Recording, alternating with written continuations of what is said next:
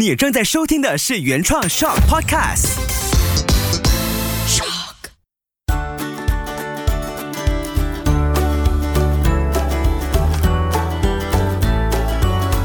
秋月的育儿天地。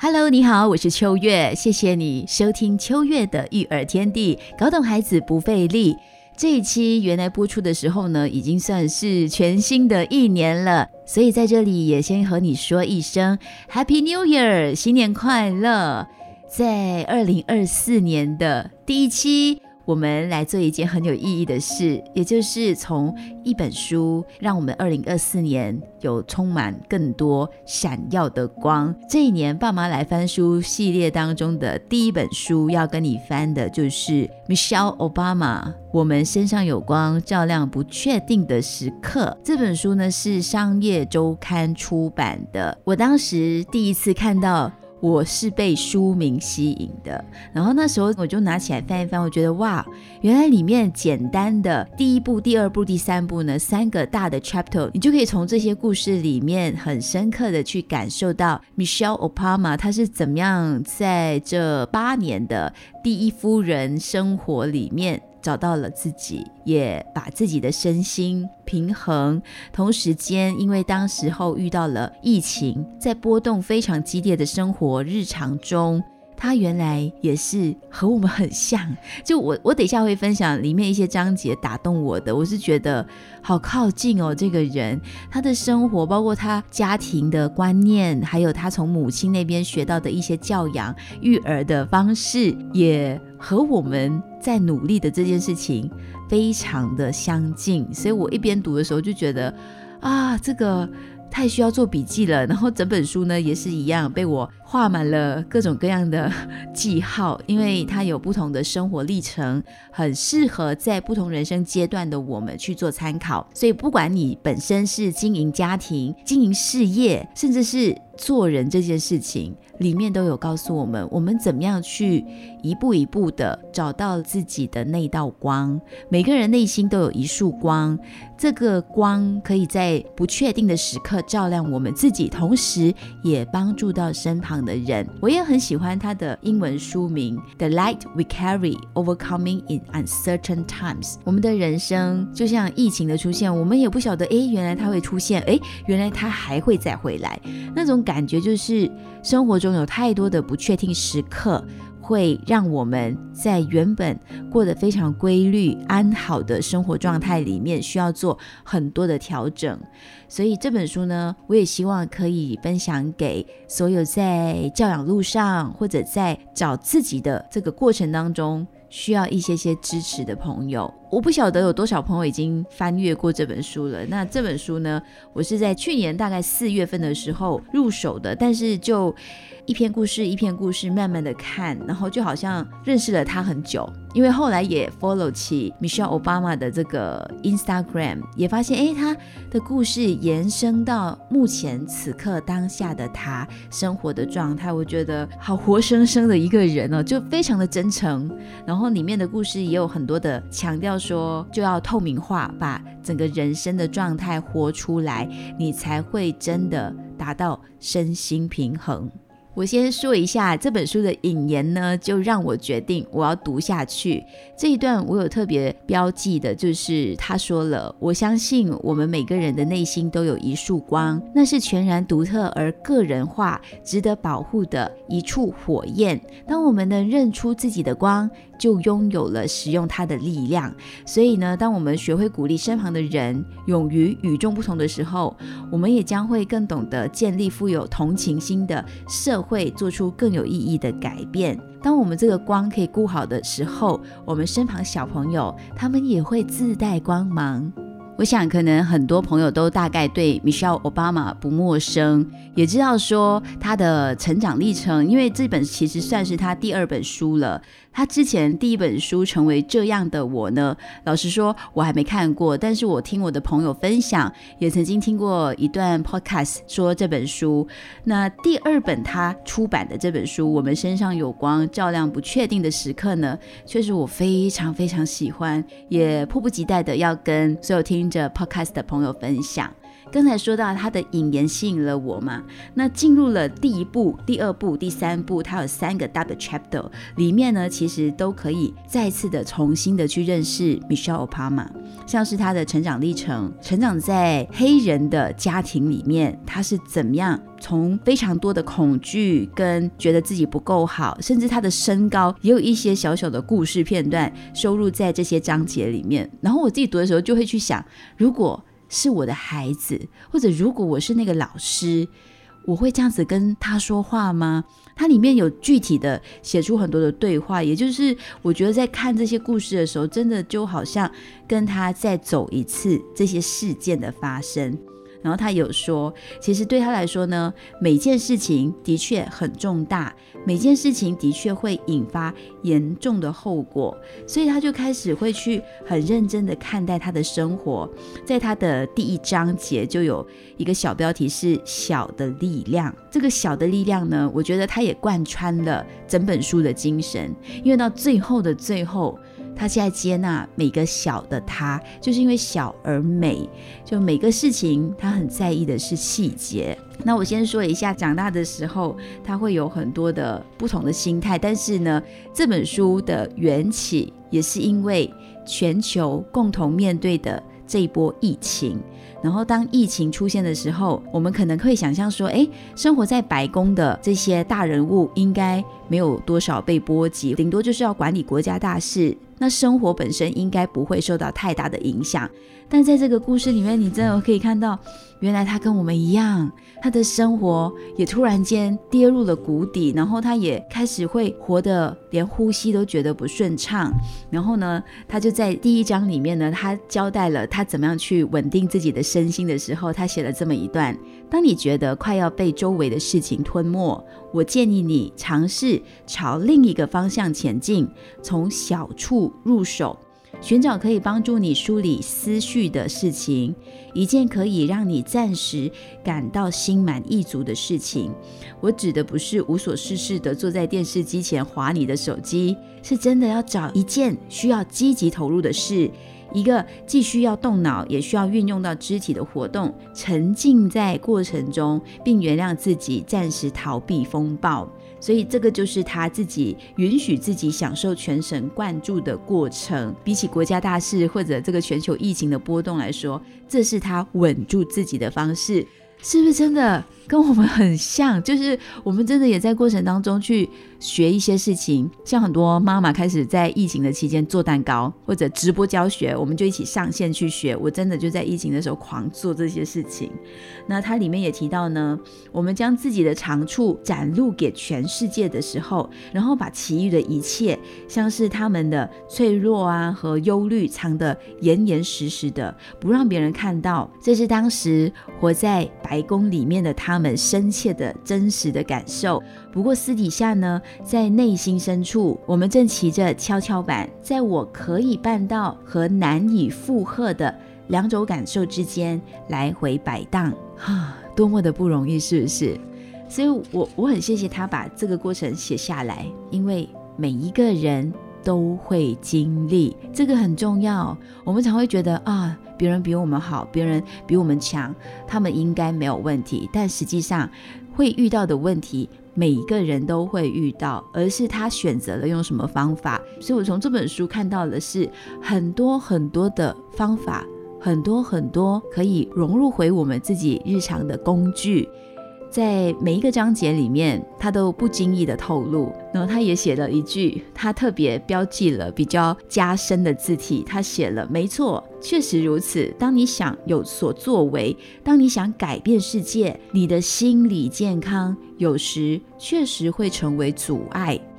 所以为什么这本书呢，我很喜欢，是因为它蛮多静心方法的，尤其在第一部，它里面呢有很多的静心方法，像他从编织得到了身心的稳定，就是起针、收针，找回一种有始有终的感觉。那后面也有提到，他在面对他的职务的时候，也可以有很多很多很棒的一些收获。他说，他提醒我们需要记得的就是以小搭配大的原因，是因为呢，小小的行动有助于守护护幸福感，让我们免于呢各种巨大的目标吞噬掉我们的这种内心的不愉快。所以研究就显示，比起活得没那么快乐的同辈，活得比较快乐的人，可能他采取的行动对付重大社会的议题，他反而是给出小小的行动力，就可以得到很快乐的收获。所以如果你开始读懂自己的内心的危险讯号，在情况失控之前先解决问题。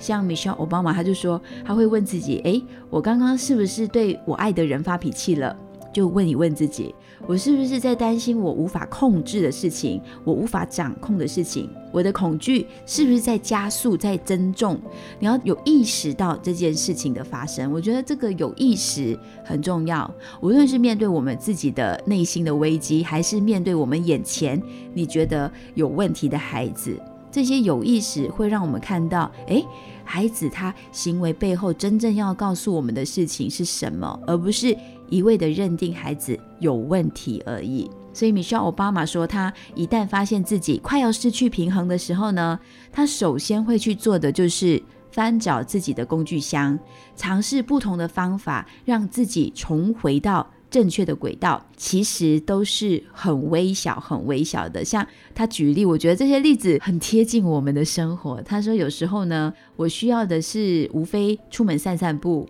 或者透过运动健身让自己大汗淋漓，或者是睡一觉好眠，或者是打起精神做一些简单的事，像是整理床单，只是洗个澡，换一身体面的衣服。另一些时候呢，我需要的是跟朋友常聊，或者花时间独处，写下自己的思绪。然后他现在呢，也会有一种情况是，他明白我只需要停止回避我一直在拖延的某件事，或者做某个计划，做某一种互动方式。有时候我发现我因为帮助人而得到的帮助，哪怕只是一件小事，令某个人的一天过得更轻松愉快。很多时候他就可以透过一次开怀的大笑，重新的去调整心情。这些 reset 自己的方法是不是很简单，很 easy？ 那连Michelle Obama也是透过这么简单的方法来帮助自己。那我们还有什么理由说啊，我做不到，我没有办法，对不对？我觉得他举例就是让每个平民百姓都可以做得到的事情，这是很珍贵的分享。所以这些就是小的力量，中间的步骤很重要，因为当我们从难以负荷回归到我可以办到的这个过程里面呢，其实就是帮助自己不断的成长跟前进。然后他说，在这样的信念之下呢，我们说，诶，我可以办到了，我们说我在乎，我绝对不会放弃。那这个过程同样的，我我读到这里，我就在想，当我们觉得啊，这个孩子好难教，呃，这个这个工作我做不了的时候，我们如果可以用这样的信念拉住自己一下，可能我们就会更有勇气去面对接下来的事情。这些过程其实有时候就是一两分钟的事情，一两分钟的一个思绪的摆荡，我们就可以看见事情并非徒劳，我们所做的刚好足够。然后这样子想，你就会赶快想要做一个起针的动作，然后再期待收针的那一刻。这是第一步给我的一些感动。当然我没有要每一个章节都跟你聊这么深，因为毕竟还是要自己看，你才会有不同的感动。我先挑一些呢，是我觉得诶，可以在这一集里面稍微跟大家分享他打动我的地方，然后这是初次感动，因为我觉得这本书我还会再看。其实每一次哦，这这应该是我第一本、第二本、第三本、第四本吗？是第四本，对，第四本带你翻的书了。然后每一本其实都还会想要再看，就因为真的是千挑细选的好书。第二章解码恐惧里面呢，我觉得很棒的一点是，他带我们走进了美国的社会里面，去了解黑人白人世界里面他真切遇到的。像电影里面我们都看过很多情节，他也是有举例电影的情节在他日常中发生的时候，他怎么去应对。然后他要感谢的是他本身的爸爸妈妈，尽了他们的力量打破了恐惧的循环。这个循环的观点很重要，因为它显现的是怎么去教会 Michelle Obama 他们本身去解码恐惧。具体的故事我就不叙述了，但他在后方呢有提到说，因为妈妈教会了他如果你试图保护你的子女不必感受到恐惧，那么你基本上呢，也就是阻碍了他们感觉自己很能干。这句话打动我的点，就是因为我们现在的父母常常会很担心孩子会担心受怕，然后帮他解决了很多问题。那Michelle Obama的妈妈就很有智慧，她提到了这一点，我们让孩子自然去面对的事情，结果他会觉得诶自己很有能力。我们如果先比孩子更快一步去反应那个害怕，更快一步去挡住那些恐惧的事情，那孩子可能就错失了觉得自己很有能力的那个瞬间，那个 magic moment。 所以他这边也有加深了字体的一段话，就是带着一勺恐惧出发，收获一车能力回来。它的数量词用得很妙，恐惧它是用勺子一勺的恐惧出发，但能力呢，它的数量词是用一车，整车整辆车的能力回来。你感觉到那个对比吗？所以我们只要把这个话放在你的教养理念里面，其实我们是帮助孩子掌握了一车的能力耶。带着一勺恐惧出发，收获一车的能力回来，送给你。在第一部的第三章里面呢，我觉得很有趣的是 Michelle Obama 说故事的能力。从善意开始这个章节的 title， 他就先提到他朋友的名字叫 Ron。 那 Ron 呢是很有趣的一个男士哈，他的太太呢就跟 Michelle Obama 说了一个小秘密，他就说我的先生、哦、他的每一天呢都是以很有趣的方式开始的，他会对着镜子说早安兄弟，就是 Good morning brother 这样子。他觉得这是很有趣的方法，但是呢 Michelle Obama 就去思考这件事情，为什么他的这位朋友 Ron 这么的有魅力，而且他浑身散发了温暖，而且他很容易让人产生好感，很有魅力，很有自信，他的笑容也很灿烂，家庭也经营得很幸福。这个 Good morning brother 呢就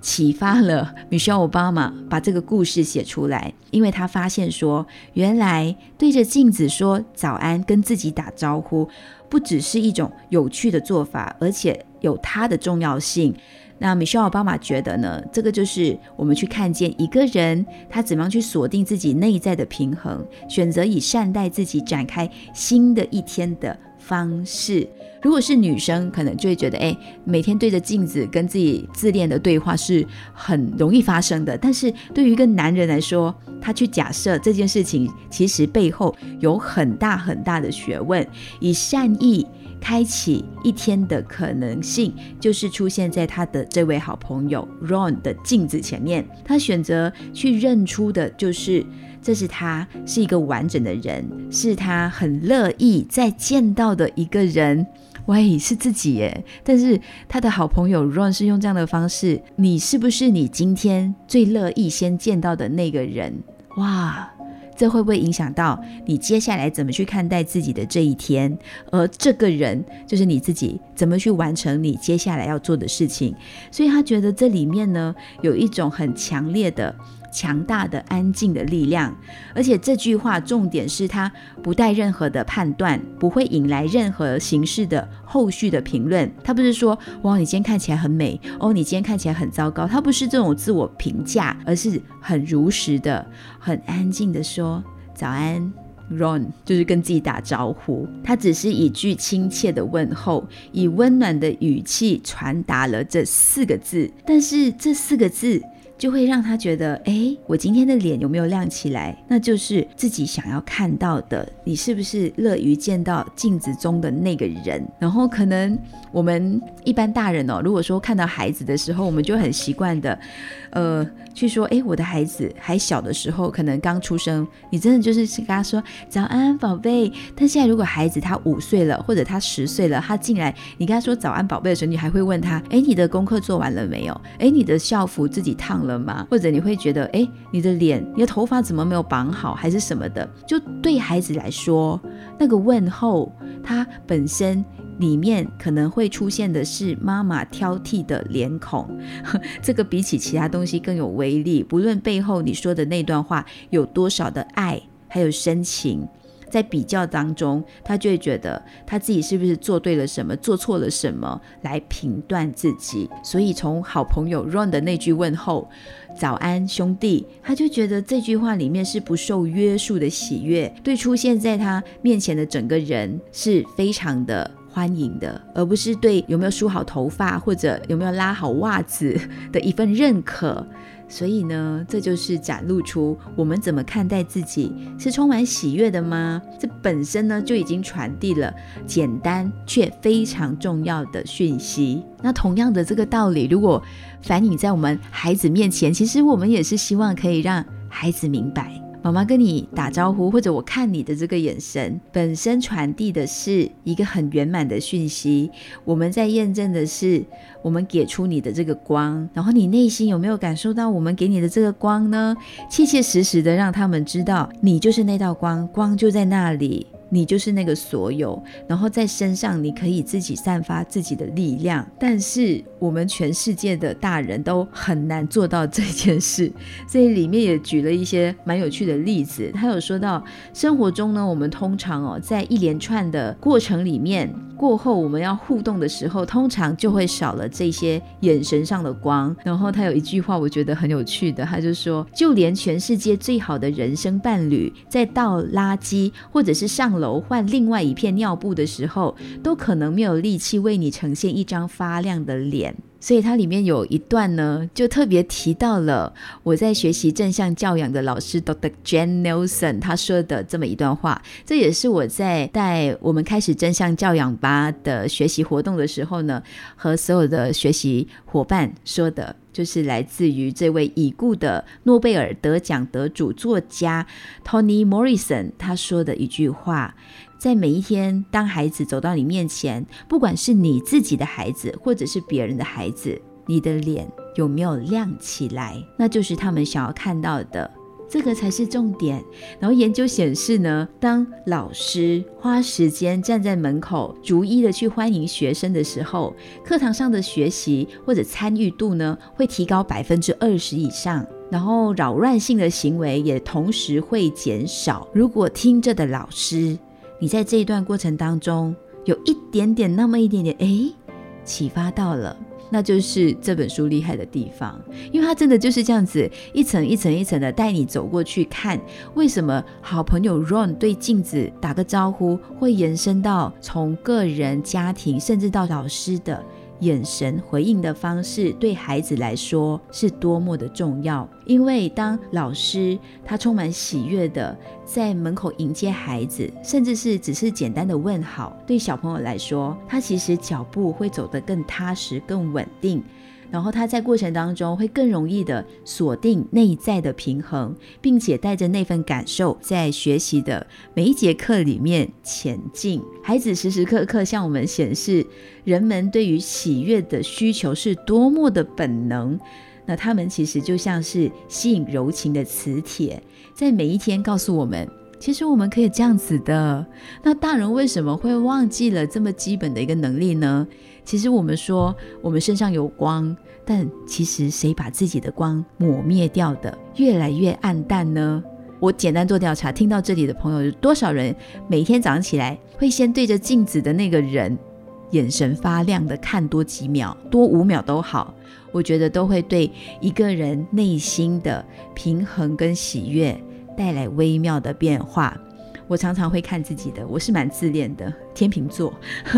如果你是的话，我相信这一段的故事你可以感受得到 Michelle Obama 想要传达的是什么，从善意开始每一天，所以用心的给自己一个善意的开始，然后在你脑海里面把那些自我贬低或者有负面色彩的念头先丢到一边。哎呀，为什么这边长痘痘？哎呀，我的皱纹又多了。哎呀，我的黑头好多。这些负面的色彩先丢到一边，然后邀请第二个念头进来，就是一个更好、更温柔、对自己更友善的念头。那 Michelle Obama 呢，他会选择把它作为他的起点。第二个念头一般是很简单，通常只是对我再度的抵达新的一天的起跑线表达安静而感恩的谢意。所以请记得，这件事的门槛非常的低，从善意开始，不见得需要大张旗鼓，也不需要针对你一天要做的事情发表任何的宣言，也不需要去很深入的挖掘新的信心泉源，也不需要假装自己所向无敌，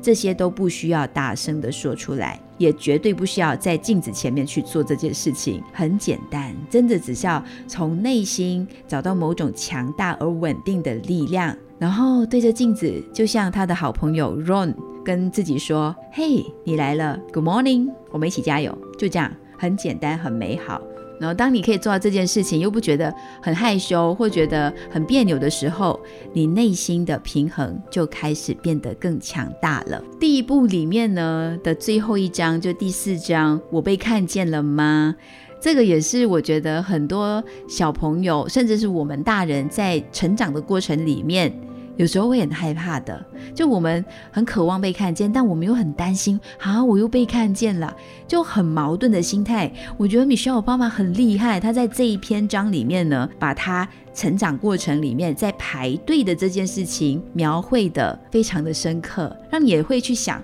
诶，如果我以后我真的要这样跟学生这么说吗？我跟眼前其他的小朋友，我应该怎么引导他们，不会让他们觉得被看见是很受伤的一件事情。话说呢， Michelle Obama 她上小学的时候，每当下课要走出学校外，就是他们一样会排队的嘛，跟我们小朋友一样要排队，然后老师会说一些口号，是让让他很害怕的。那老师免不了一定会说，好了，小朋友们，我们照身高排好队，矮个子排前面，高个子排后面。Michelle Obama 一听到老师这么说的时候，他其实就会不由自主的觉得自己格格不入，会埋进一个最微小的自我厌恶的种子，导致他日后呢无法接纳自己的长处，因为他长得特别的高。作为高个子，他就会被赶到大多数的队伍的最后面，那个过程当中，他就会完全沉浸在自己的别扭的之中，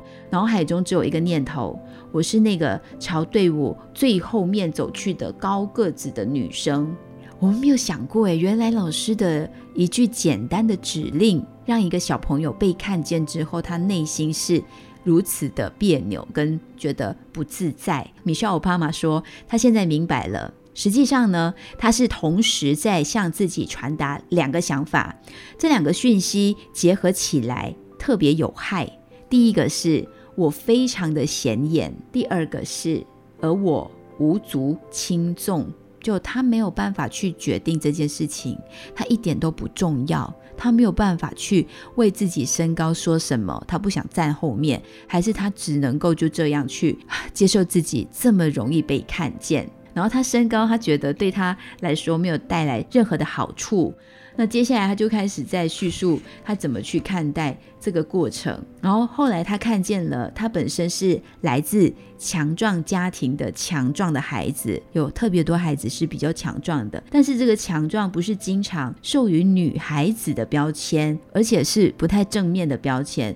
但是呢，在 Michelle Obama 温暖的家的围墙之外，那份力量似乎也没有太大的意义，那是他要憋住在自己肚子里面的一个秘密。他以前常常就告诉他的女儿说，就连那些人缘很好有自信的孩子，私底下也会有很害怕的事情的，他们只是比较善于隐藏自己试图融入的努力。在那个年纪，几乎每个人都戴着某种的面具，他就用自身在成长过程中身心出现的一些 signal， 一些危险的讯号跟孩子们分享。所以他自我意识里面呢，其实就发展出一种需要忍受、学习、努力超越的那种阶段，那种格格不入、被排挤、所谓正常以外的感觉，他持续到他成年之后，常常会问自己三个问题：我属于这里吗？别人怎么想我？怎么看我？其实每个人会问自己这些问题，是一个过程，因为我们有时候会扭曲自己，以免得到伤人的答案。我们会调整，会隐藏，会弥补，让我们去管理这些差异性的存在。所以我们在不同的场合会戴上不同的面具，其实对他来说那是勇敢的面孔，希望可以感到更安全或者更接近归属感，但是仍然从没有感觉到充分的活出自己。所以在这个过程，我们是不停的在找一个平衡点。我们在过程中，如果你意识到这件事发生在你成长过程中有出现过，像我自己本身也有出现过，就我小时候每次买不到牛仔裤，我会很自卑，我也会去嘲笑自己说，为什么我总是没有办法活成像别的孩子一样。然后或者是当别的长辈在嘲笑我的身材的时候，我就会很想找个洞跳进去，然后我也会在不自觉的时候问自己这三个问题，诶，我属于这里吗？别人怎么想我？怎么看我？我这样子的打扮，我这样子的身材。所以我觉得这个Michelle奥巴马叙述的过程，我有一种被同理的感觉，我觉得我的故事也存在在里面一小部分。那他很厉害的一点是，他转念了之后，他帮助自己成长过来，走过之后，他也把这些故事的过程延伸的去引导自己的孩子。他后来有说一件事情，是他把一些重要的讯息需要找到一个新的重心，就是重新去定向的概念。他写了我很高分号那很棒，我是女人分号那很棒，我是黑人分号那很棒，我是我自己分号那特别棒。所以这些很重要的讯息，也就是我们自信的来源，我们的光的来源，我们在这里可以让自己产生更多的行动力，创造更大的可能跟改变。所以不光只是要用这样子简单的几句话跟自己说一次两次，甚至十几次，才可以看到我们慢慢的在克服某一些信念。让自己走出别人的镜子是需要多费一些力气。我特别标记了接下来的这句话，把正确的讯息留在脑海里也需要多多练习。也就是说，我们必须先承认啊，要真的帮助自己去转念，或者是克服一些我们没有办法突破的事情的时候，我们身心受到思绪上的捆绑的时候，我们需要多练习。你一定要意识到，诶，这些问题我在问自己了，我怎么把比较正确的帮助到自己的想法多说出来。然后这个过程是需要多练习的，真的就很像很多父母问我，哎，正像这样的工具我知道了，我也看了相关的书，我怎么去帮助孩子呢？我试过一次了，没有效，当然没效。就像我们帮助自己找回对的信念，正确的更好的信念的时候，我们也需要多说几次。所以我看到Michelle奥巴马他在自己克服这个过程的时候，也真的是提醒了我们很多很多，就是不要以为对的事情你跟自己说一次它就会有效，反而我们需要一而再再而三的多说好几次，它才可能会成为是你的。所以很多时候正确的、好听的、有帮助的、有启发的这些讯息呢，它拥有很多强大的力量，也就是我们为什么需要谨慎的传递跟接收这些讯息的原因。小孩子自然而然会希望别人认出他们的光，小孩子很渴望被看见，他们因为被看见而成长。那他们被看见的前后，我们说的话语，我们给他们的讯息也变得非常的关键。所以这些呢，也会让我们从这个过程中，哎，去思考，去想一想那些对话对孩子或者对我们造成的伤害，怎么样去转化成为是燃料，就是它反而是帮助你的成长的这种养分。那接下来就会进入到Michelle奥巴马跟身旁人的关系了。第二步呢，在这本书的第五章开始，他就开始用不同的关系来叙述他进入白宫之后的生活。第五章呢是我的厨桌。我的厨桌这个章节名字很有趣哦，你一开始会以为，诶，他是不是要说他的餐饮或者厨房料理之类的，其实是说他身旁的好朋友。我觉得很有趣的一点是，第一夫人她的友谊呢是不容易经营的，因为生活开始社交圈起了非常非常大的变化。那她有提到说，所有的友谊都有一个燃点，就是一个一个起火的点，说出了诶我渴望认识你是一种喜悦。那他身旁呢其实好多好多不同阶段不同年龄层的好朋友，所以在他抵达了白宫的生活之后呢，他其实也非常的焦虑，也压抑着担心诶这个朋友对他来说会不会感觉到跟他成为朋友是很压力的一件事情。所以当他们的这个生活里面开始有朋友来访的时候，他很开心， 但, 但, 但是在对话过程你就觉得哎，真的每个人在跟他交朋友的时候都会比较多的顾虑。像有一位妈妈就是孩子同学的母亲，后来跟他比较熟了之后，他就有笑说他之前刚要来探访的时候，他曾经是先把车子开去洗，然后还去做了发廊跟美甲，才真的去到白宫。尽管当时白宫的接送指示呢，明确的告知他不能够下车的，但是他还是做完了这些所有的功夫。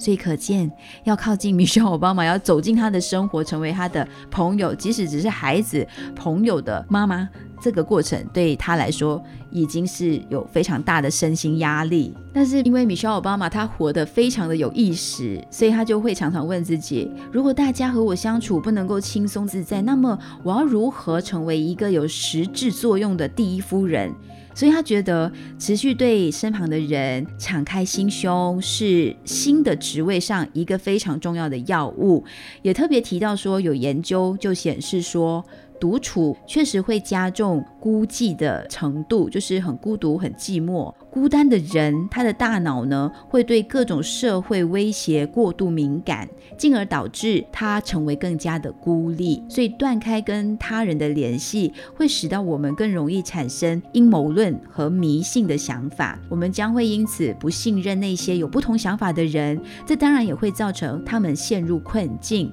所以尽管 Michelle Obama 成为第一夫人之后的新的角色对他来说充满各种挑战，但他还是非常乐意热切的希望可以交到好朋友新朋友。所以对于这件事情呢，他跟、呃、他的这个生命伙伴有相同的目标，所以对他来说他相信友谊会慢慢的渐入佳境。然后起初可能你会或许要把车窗打开一些些，有点小心翼翼的，然后只要觉得安全，诶你的新朋友就会把你的话听进去了，他可能会把车窗再降低一两寸，然后分享更多事情。如果交流的很好，你会把整个车窗甚至车门都完全打开，然后你们之间除了有新鲜的空气之外别无他物。我觉得他的这个形容词都写得很美妙。所以呢，他跟这个孩子同学的妈妈就成为了朋友，维系这段友情。在提到这个社交的过程呢，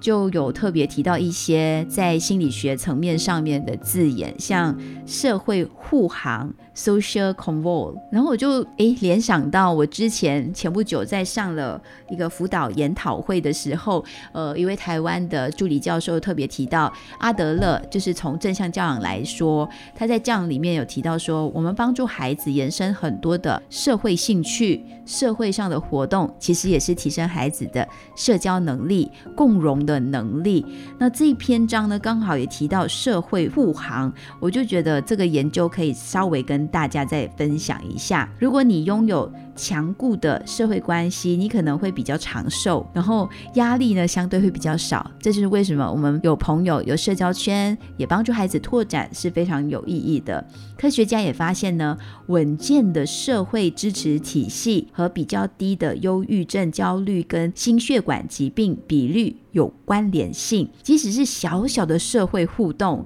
就我刚刚说的社会兴趣啊、社会共融啊，你像是呃购买咖啡，呃多跟店员连接，多一些对话，或者是你遛狗的时候，诶跟其他的狗狗主人多一点互动，还是你跟小朋友看完绘本，诶也跟隔壁家的小朋友、邻居、孩子一起同一本绘本来做一些延伸的活动，其实都能够促进心理的健康，帮助呢孩子创建更强大的社群关联的网络，等同于也是帮自己啦。像妈妈跟妈妈之间，然后像我自己办那个我们开始正向教养吧，彼此听故事，然后有一些妈妈他们就开始觉得哎，我们好像故事蛮相近的，可以成为群组，然后就在群组里面彼此不时的做交流，我就觉得这很好，因为我们还是活在社会，这样子正向的有帮助到彼此的社会护航的关系是非常重要的。所以从Michelle Obama这个故事延伸呢，就开始提到了，这也是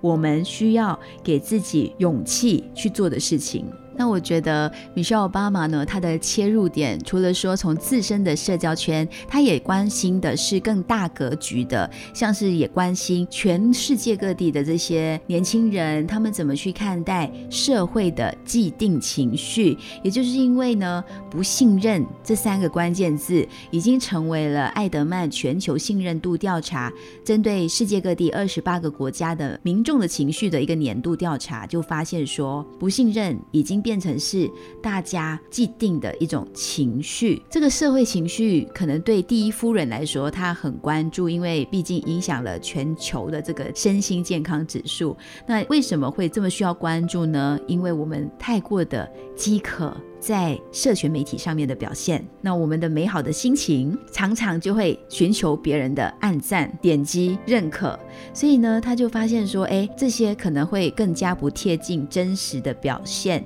就像社会心理学家也提到说，我们很常透过社群媒体进行表演，而比较少用它来互相联系。那如果更趋向于这个状态的话，我们又没有意识到，没有看清楚现实的的情况，时常就会疏离了自身最真实的状况。所以 Michelle Obama 她会选择投注更多的与真实的人实质的交流，这种连接可以显著的安定人心，它也是一种微小却有强效的方式。又回到了刚才第一章他提到小的力量，对不对？我们常会觉得诶，应该要大一些，社群网络你的 followers 这么多人，但是没有，他选择回到更接地气的方式。所以我最近也非常懒惰更新我的社群，好，这不是一个借口，我知道，但是我也非常喜欢实质的跟很多的真实活生生的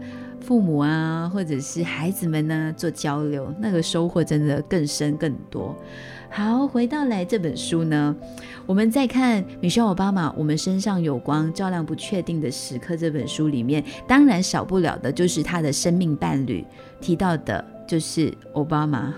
他这个爱人。但是爱人篇章，我觉得如果我再提下去，这一集可能会严重超时，所以呢，我不打算提太多。虽然我自己做了很多的标记哦，但重点是他跟我们都一样，他也坦诚说，他们之间也不完美，他们的爱也不完美，但确实就是这样。但他们在一起呢，已经超过三十年的婚姻，还可以保持目前这样子的幸福感。他也很爱他，他也很爱他，就看起来是会永远爱下去，他自己写出来的，而且会留在彼此身旁，一直持续到永远。那为什么他还是会说不完美呢？因为的确他们来自于不同的原生家庭。他也有叙述，有一幕是我觉得很有趣的，是他们在圣诞节的假期去到了夏威夷度假，然后原本 Michelle Obama 很梦幻般的享受在阳光沙滩蓝天白云下，但是呢没多久 Obama 就说，好，我们得回去了，因为外祖父祖母正在等他们。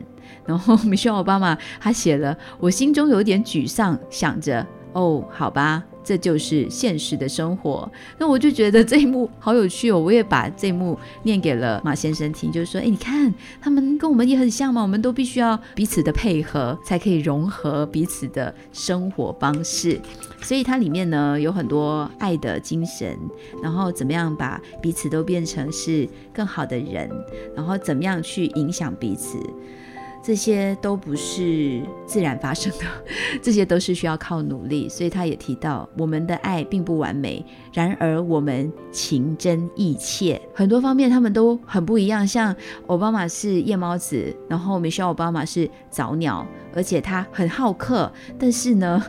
奥巴马是很喜欢一个人自己默默的去享受打高尔夫球，然后不会看太多那种电视剧什么的，但是 Michelle Obama 看特别多。这个就是怎么样去融合。很多的婚姻走到最后说性格不合，然后必须分开，因为了解而分开。对 Michelle Obama 来说，他里面也提供了一些工具，怎么样去看到彼此的需要，然后怎么去融合啊？这个篇章是第六章优质伙伴关系。如果你刚好对于亲密关系有非常深切的好奇的话呢，可以多读几遍这个第六章优质伙伴关系。第七章也就是他谈到了他的母亲，在这三章都提到了关系嘛。刚才厨桌是他的好朋友，然后就到优质的伙伴，他的生命伴侣奥巴马，然后现在呢就去到了他的母亲妈妈。谈妈妈这一章呢，我也是读得很过瘾，我就觉得哇，难怪你会这么有智慧，因为你的妈妈去教养你们，去栽培你们的时候，陪伴你们的时候，都用了很有智慧的对应的方式。很多的对话我有做一些记录，然后我觉得这个过程呢，让我看见一位妈妈她怎么样去划清边界感，然后让你知道你是你，我只是你的妈妈，然后没有因为妈妈这个上对下的身份去影响了他们彼此的对话跟很多日常的互动方式。我觉得最巧妙的把妈妈带入这本书中的一个过程，就是她写到了他们进入白宫之后呢，其实生活很多的变化，但是因为有妈妈这个角色的存在。米歇尔奥巴马的妈妈当时候呢是七十一岁，她叫玛丽安·罗宾森。妈妈本身呢其实蛮低调的，她也不想常常出现在新闻，所以她说假如孩子们需要父母以外的人来陪伴他们，那最好来找我，就以这句话点到为止，不再接受任何的访谈。那妈妈的存在我刚刚说很奇妙，就是因为呢他们八年的白宫生活，妈妈都陪伴他们身边，而且一样行事作风跟生活方式都非常的低调，但是对他们来说却是帮助很大。因为因为他举例，像奥巴马每天处理的这些事务，他的职务是非常的高调，而且很有戏剧张力的。就是白宫的生活啊，变化很多，然后那个出场啊，都非常的 drama。所以他说，妈妈的存在呢，使他们脚踏实地，而且呢，他住进白宫不是因为这些世界各地发生的事情，包括说，呃，这个飞弹又越过了日本海啊，挑起了一些事端等等等。他说，妈妈在白宫纯粹只是关注我们一家人有没有好好的坚持下去。而且我们需要它，因为它是使我们有稳定的一股力量。哇，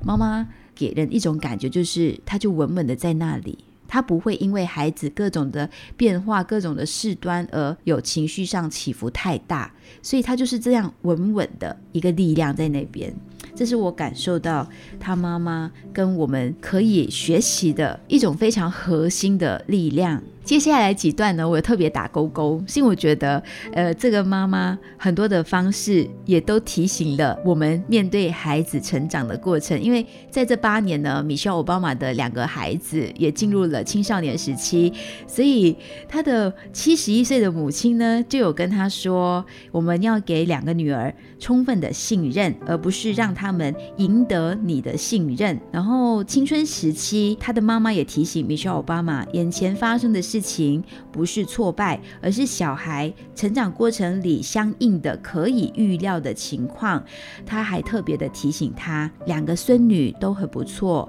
他们只是正在努力学习人生。这是母亲始终给他最真实也是最踏实的核心的讯息，他才会冷静的去思考应该怎么回应。因为里面也有提到米歇尔奥巴马就好像我们日常中很累了，叫孩子去洗澡睡觉，他两个女儿还在那边玩闹跑来跑去，他真的就有爆炸过。然后他很具体的写出他爆炸后孩子还是一副很得意的样子，他真的是崩溃，然后放弃了当妈妈这个角色。 我, 我读的时候觉得哦，这真的是很真实的人生。他在这篇章最后呢，就列出了五个妈妈送给他的工具，而且这五个呢，他也特别的注明说，你只需要确保你的读者知道，我没有意思要指导任何人生存之道。这是米歇尔奥巴马妈妈说的。那米歇尔奥巴马也是很大方的把它写出来，因为他觉得很珍贵。他妈妈也是一直摇摇手说，为什么我究竟为什么要写书？他他还是不明白为什么他故事被写出来。但我读了之后觉得，写一定要写，而且我也要分享。他妈妈真的就是踏踏实实的在自主的落实正向教养的一些理念，像第一个，教导你的小孩唤醒自己。这个故事是米歇尔奥巴马五岁的时候，他上幼儿园，他妈妈呢就送给他闹钟，而且帮他去推算说你早上必须做的事情需要的时间，像你吃早餐要多少时间，就具体化列出来，然后让孩子有概念。而且他邀请小朋友去参与整个过程，重点是米歇尔奥巴马因为用了这个闹钟，也知道他需要的时间，他觉得他很有力量。那时候他才几岁，五岁，他就已经觉得帮助非常的大，因为我可以叫醒我自己。这个五岁的小朋友已经觉得自己赋予了强大的能力，而且他妈妈在他睡迟或者懒惰不去学校的时候，完全维持不干预的立场，只是让他明白怎么过人生很大程度取决于你自己。听好哦，妈妈已经完成了教育，我已经上过学了，这不是关于我自己的事，而是你学习的事。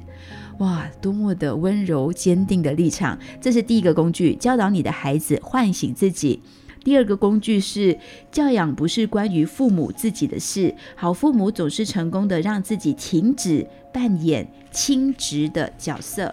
这个世界感非常的强大。他用了一个比喻，就是米歇尔奥巴马的父母呢会告诉他们，孩子永远都不会满足的。就是我们呃送礼物给孩子之后，很多事情他们都不会永远满足的，所以我们必须要去让孩子明白自己的需求，懂得感恩。然后人生旅途当中呢，他提到一句比喻，就是我们将需要强大的引擎和满箱的汽油，当然也需要具备自行维修的能力。这点我一读到的时候，我就联想到现代的父母很多都是可能会呃让孩子拥有车子，就是前期啊什么都准备好给孩子，但是一定要提醒的是，接下来你要装满这些引擎的汽油，还有自行维修的能力是回到自己身上了。然后就是边界感抓得非常的清晰，我们指点迷津，但是必须要学习迅速的退居一旁。然后当孩子犯错的时候，就让他们享受错误中学习成长，不用急着出手。这点非常的棒。而且很重要的一点就是，不管孩子成功还是失败，始终爱着他们。任何时候回到家里，我们都是满心的喜悦。有一个过程呢，是米歇尔奥巴马他念高中的时候，呃，好像不喜欢某个老师，好像数学老师，每一次回到家就跟妈妈 blah blah blah blah blah blah blah 说很多，然后妈妈都会很心平气和的听完他说，然后问一个很简单的问题，全然真诚且具有一些诱导性的问题。对我来说呢，就是正向教养里面的启发式的提问。他就问他，那需要我帮忙你吗？通常听到妈妈这么问的时候呢，孩子就会愣住了。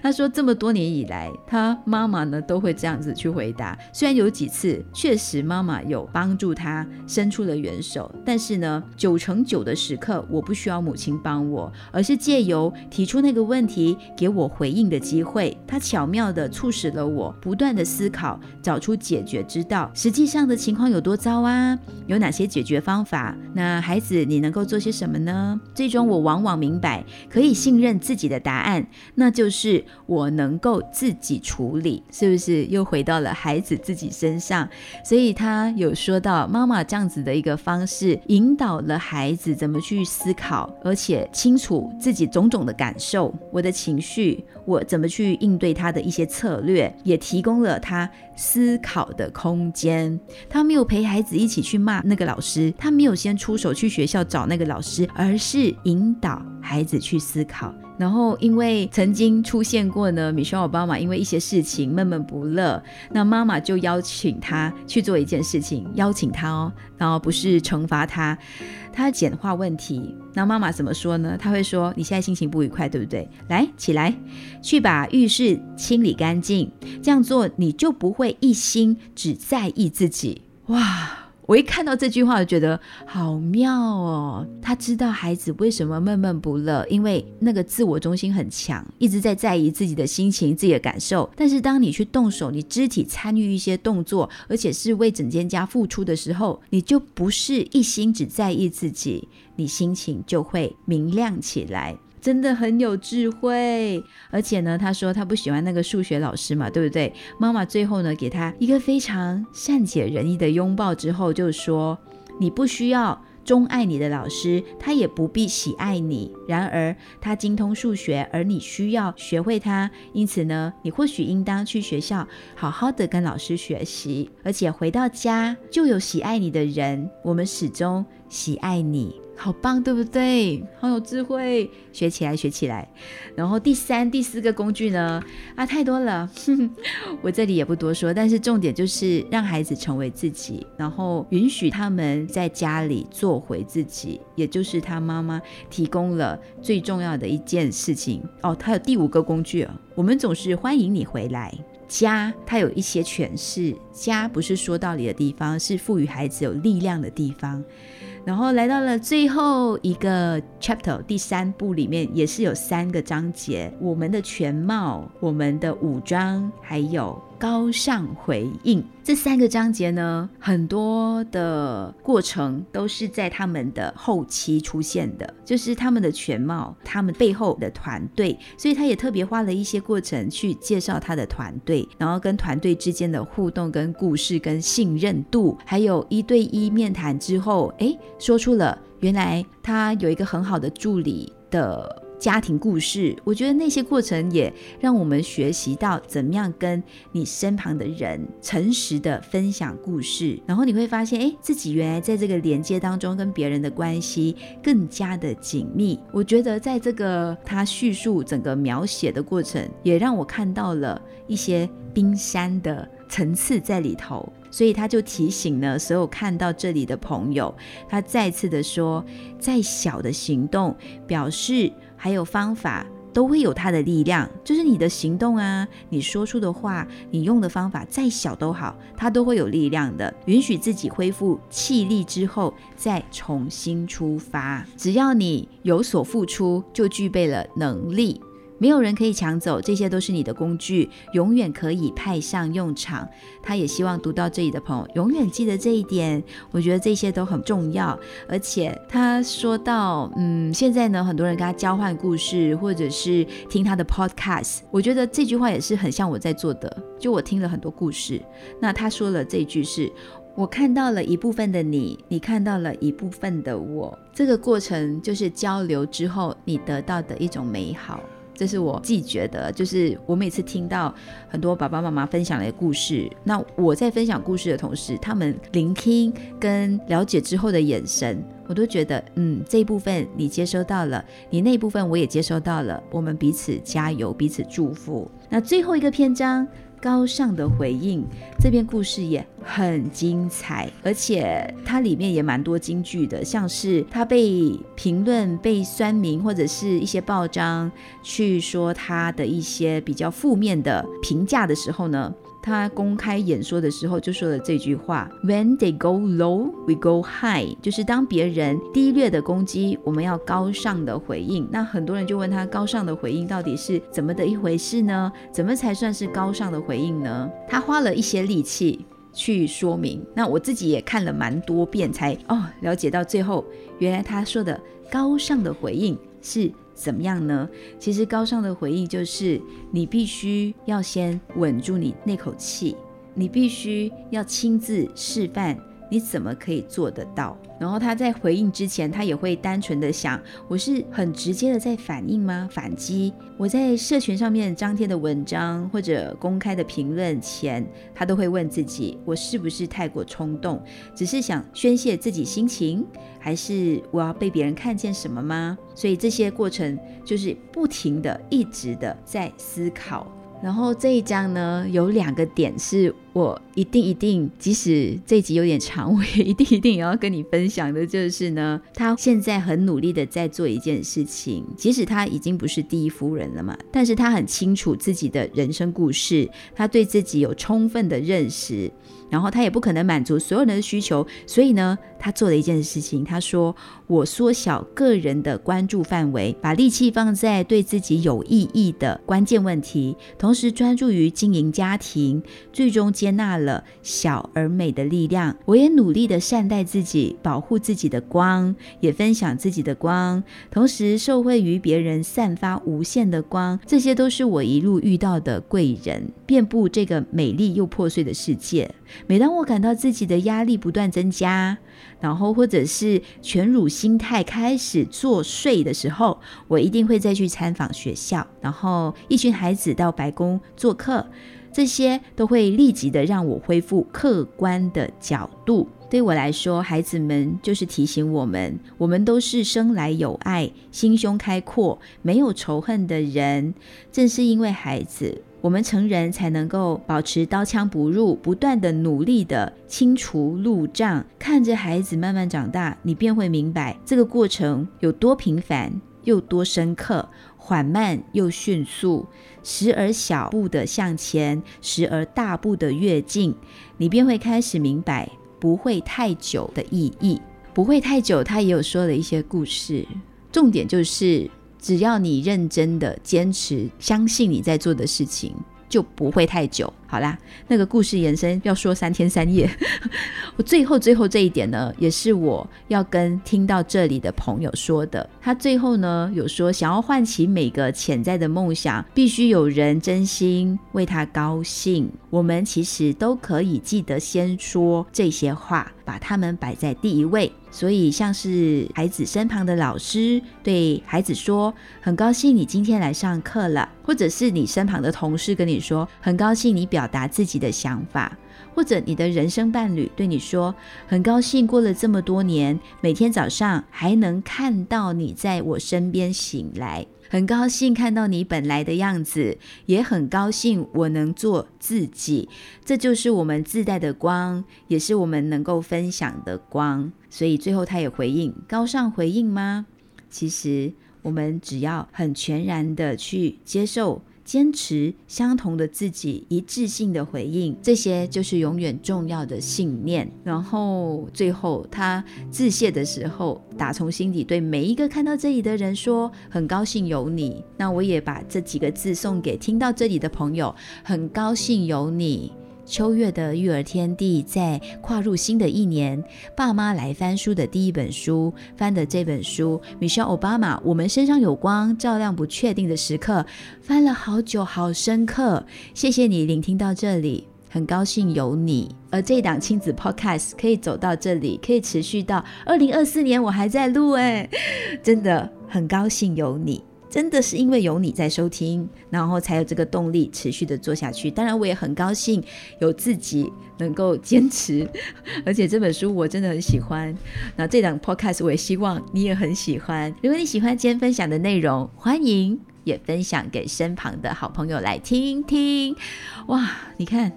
一本好书真的可以聊很久很久，今年来办场读书会好不好我是录太久疯了好啦，谢谢你。如果你喜欢，或者你有什么想对我说的话，你也可以把你身上的光来照亮一下我好不好？可以去到脸书或者 I G 搜寻一下秋月，就可以找到我了。谢谢收听，我们下期再聊咯，拜拜。